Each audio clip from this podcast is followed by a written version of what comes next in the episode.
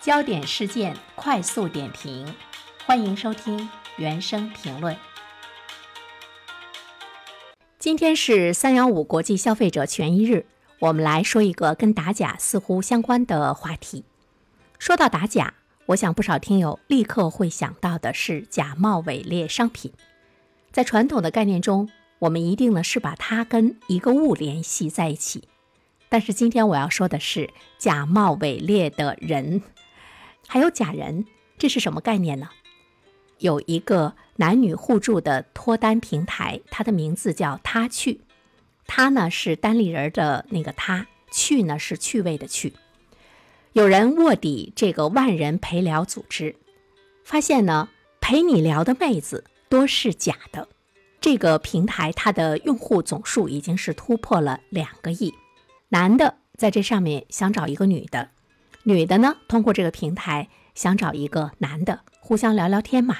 结果发现呢，陪你聊的妹子多是假的。有的人在这个平台上已经花了上万元，甚至于十几万、几十万。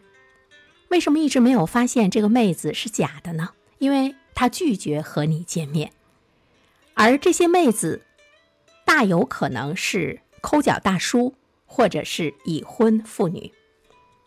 如果有的人在这样的平台上和那些声音嗲嗲的妹子们聊得热火朝天，当你听到说他们是抠脚大叔或者是已婚中年妇女的时候，你是不是会大跌眼镜？甚至于呢，你会觉得特别恶心。这些陪聊者呢，年龄层次不一样，他们通过简单的培训教程。和撩人的秘籍之后就上岗，在和你聊天的过程中，他会索要礼物。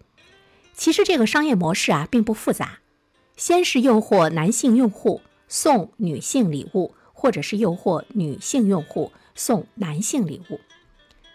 同时呢，他们在跟他们所在的平台来进行收益的瓜分。想寻求聊天者的人，如果在这儿我们把它称为是消费者的话。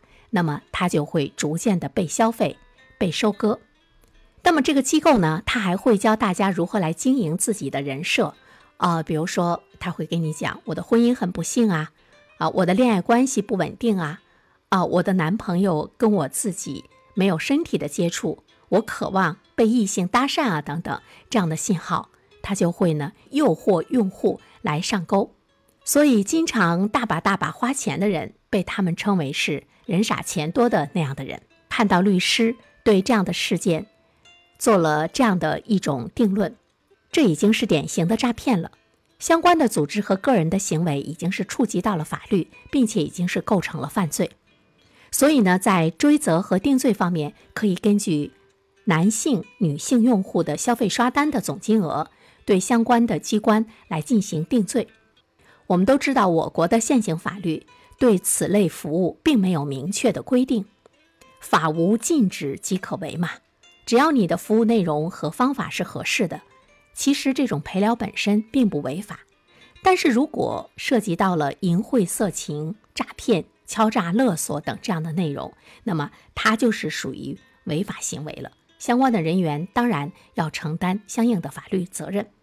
当然，说到这个陪聊。它是属于陪伴经济中的一种，呃，你只要花十几元钱，甚至于上百元钱，你就能够拥有随叫随到的云上男友和云上女友。与他交谈的这个内容呢，多数是跟男女情感相关，呃，这个也成为众多人尝试体验的一个初衷。之所以我们说这个平台它已经有了两亿人的用户。是因为这个市场的需求是很巨大的，目前已经成了一个刚性的需求。我们看到一个数字啊，中国的单身人口呢已经是达到了二点四九亿，有百分之六十一点四七的人平时会感到孤独，陪聊天这样的陪伴服务就成了当代空巢青年治愈孤独的良方之一了。所以现在呢，年轻人他是陪聊消费的主力军。这个呢，不单单是在我们国内，比如说英国呢，就有一项调查，这个调查结果显示，如今的年轻人比老年人更孤独了。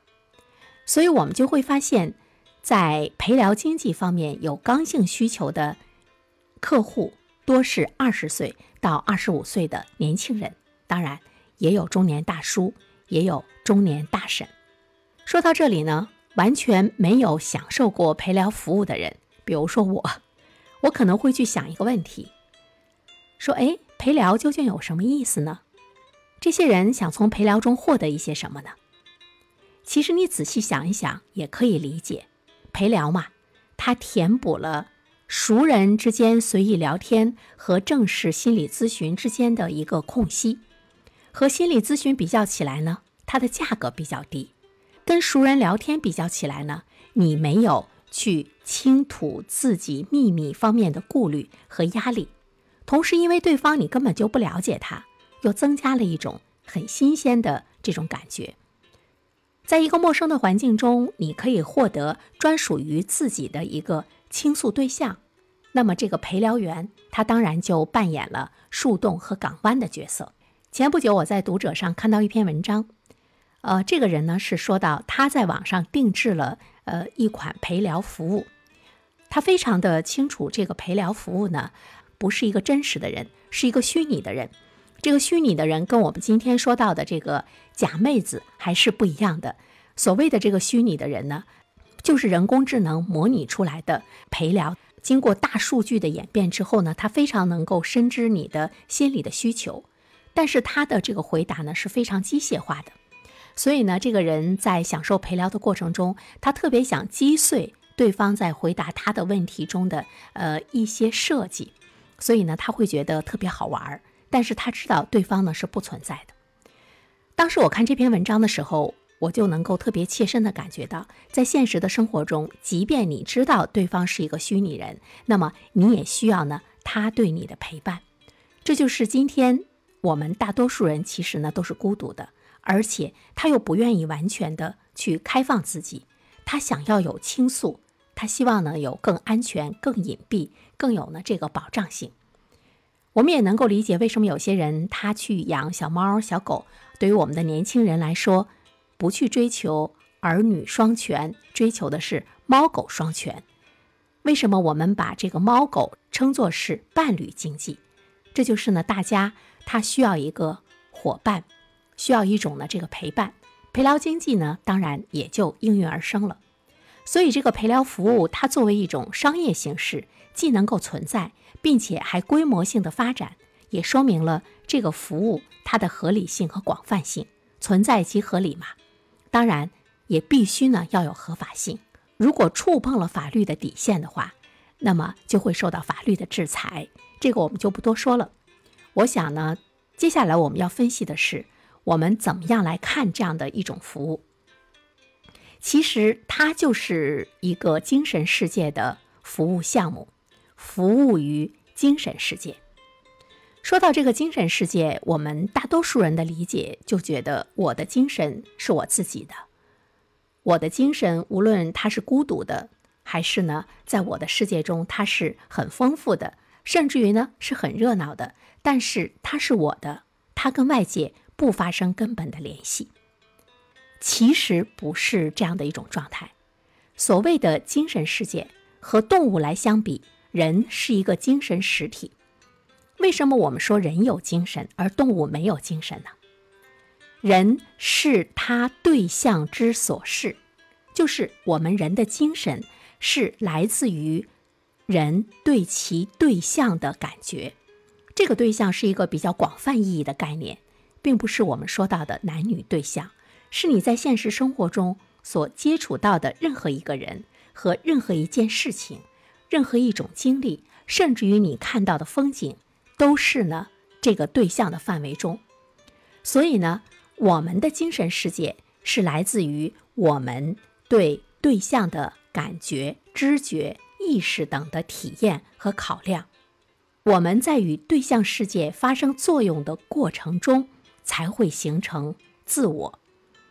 所以呢，这些不同阶段的对象关系。进驻到了我们的个体中，它就形成了人的感觉、知觉、意识等精神实体。所以说，我们的精神它是我们对外界的一种反应。这个时候我们就能够理解，人的精神是需要服务的，因为我们的精神受到外界的影响，其实它给我们造成了不同的精神状态。